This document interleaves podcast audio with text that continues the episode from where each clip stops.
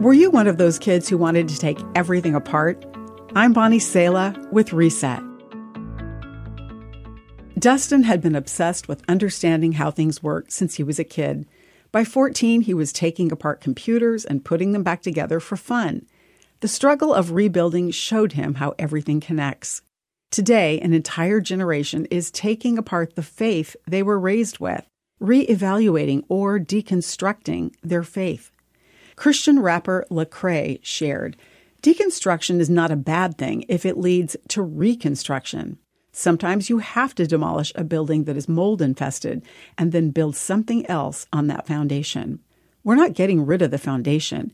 The foundation is Christ Jesus, but we're building on that foundation and tearing down some things that were unnecessary.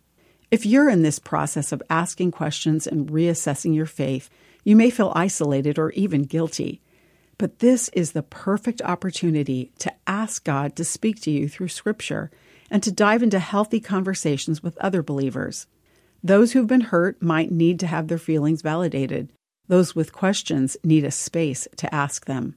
As you examine your belief, you may discard traditions that aren't found in Scripture or learn a more authentic way of relating to God and others. Scripture encourages your search, saying, Keep on asking, and you will receive what you ask for. Keep on seeking, and you will find. Keep on knocking, and the door will be open to you. Re examining faith takes persistence and tenacity, but God promises this You will seek me and find me when you seek me with all your heart. I'm Bonnie Sala with Reset. To read, share, or hear this again, or to find more resources like this, visit guidelines.org.